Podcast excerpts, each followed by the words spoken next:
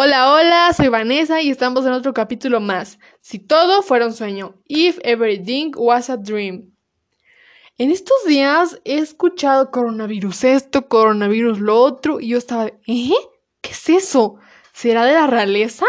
¿Tú sabes? ¿Por qué tiene corona? Le pregunté a mis papás.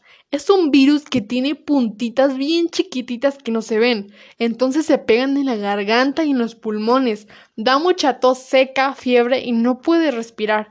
Dura unas días, pero después te sientes mejor y puedes respirar.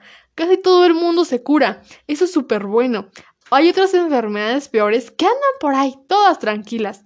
La gente que más peligra son los abuelitos y las abuelitas, la gente mayor, Así que es muy importante, escúchenme bien, no salgan de su casa si no tienen que hacerlo. Si nos quedamos en nuestra casita, menos gente se enferma. Si salen, recuerda, saluda de lejitos. Eje, ¿cómo estás? O puedes saludar con el codito. Lávate las manos a menudo. Trata de no tocarte la cara. Otra cosa, dejen de comprar cosas a lo loco. Parece mentira eso del papel de baño. ¡Qué barbaridad! Pero muy importante, confíen en Papá Dios. Él tiene todo bajo control. Tengan fe. Así que relájense, respiren hondo y repitan conmigo. Todo va a estar bien. Only great experiences take advantage of up to 8 monthly payments without interest plus 20% discount or up to 50% direct discount in electronics and photography. Just only Sanborns. ¿Qué es el coronavirus?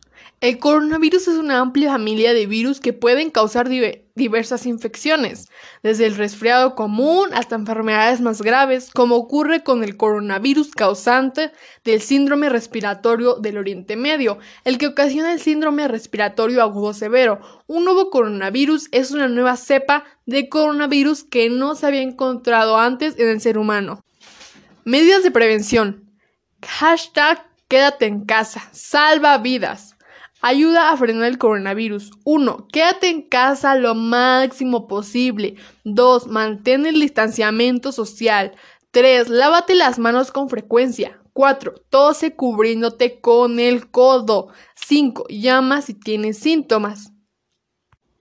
Bueno, eso es todo. Nos vemos en la próxima. Hasta luego.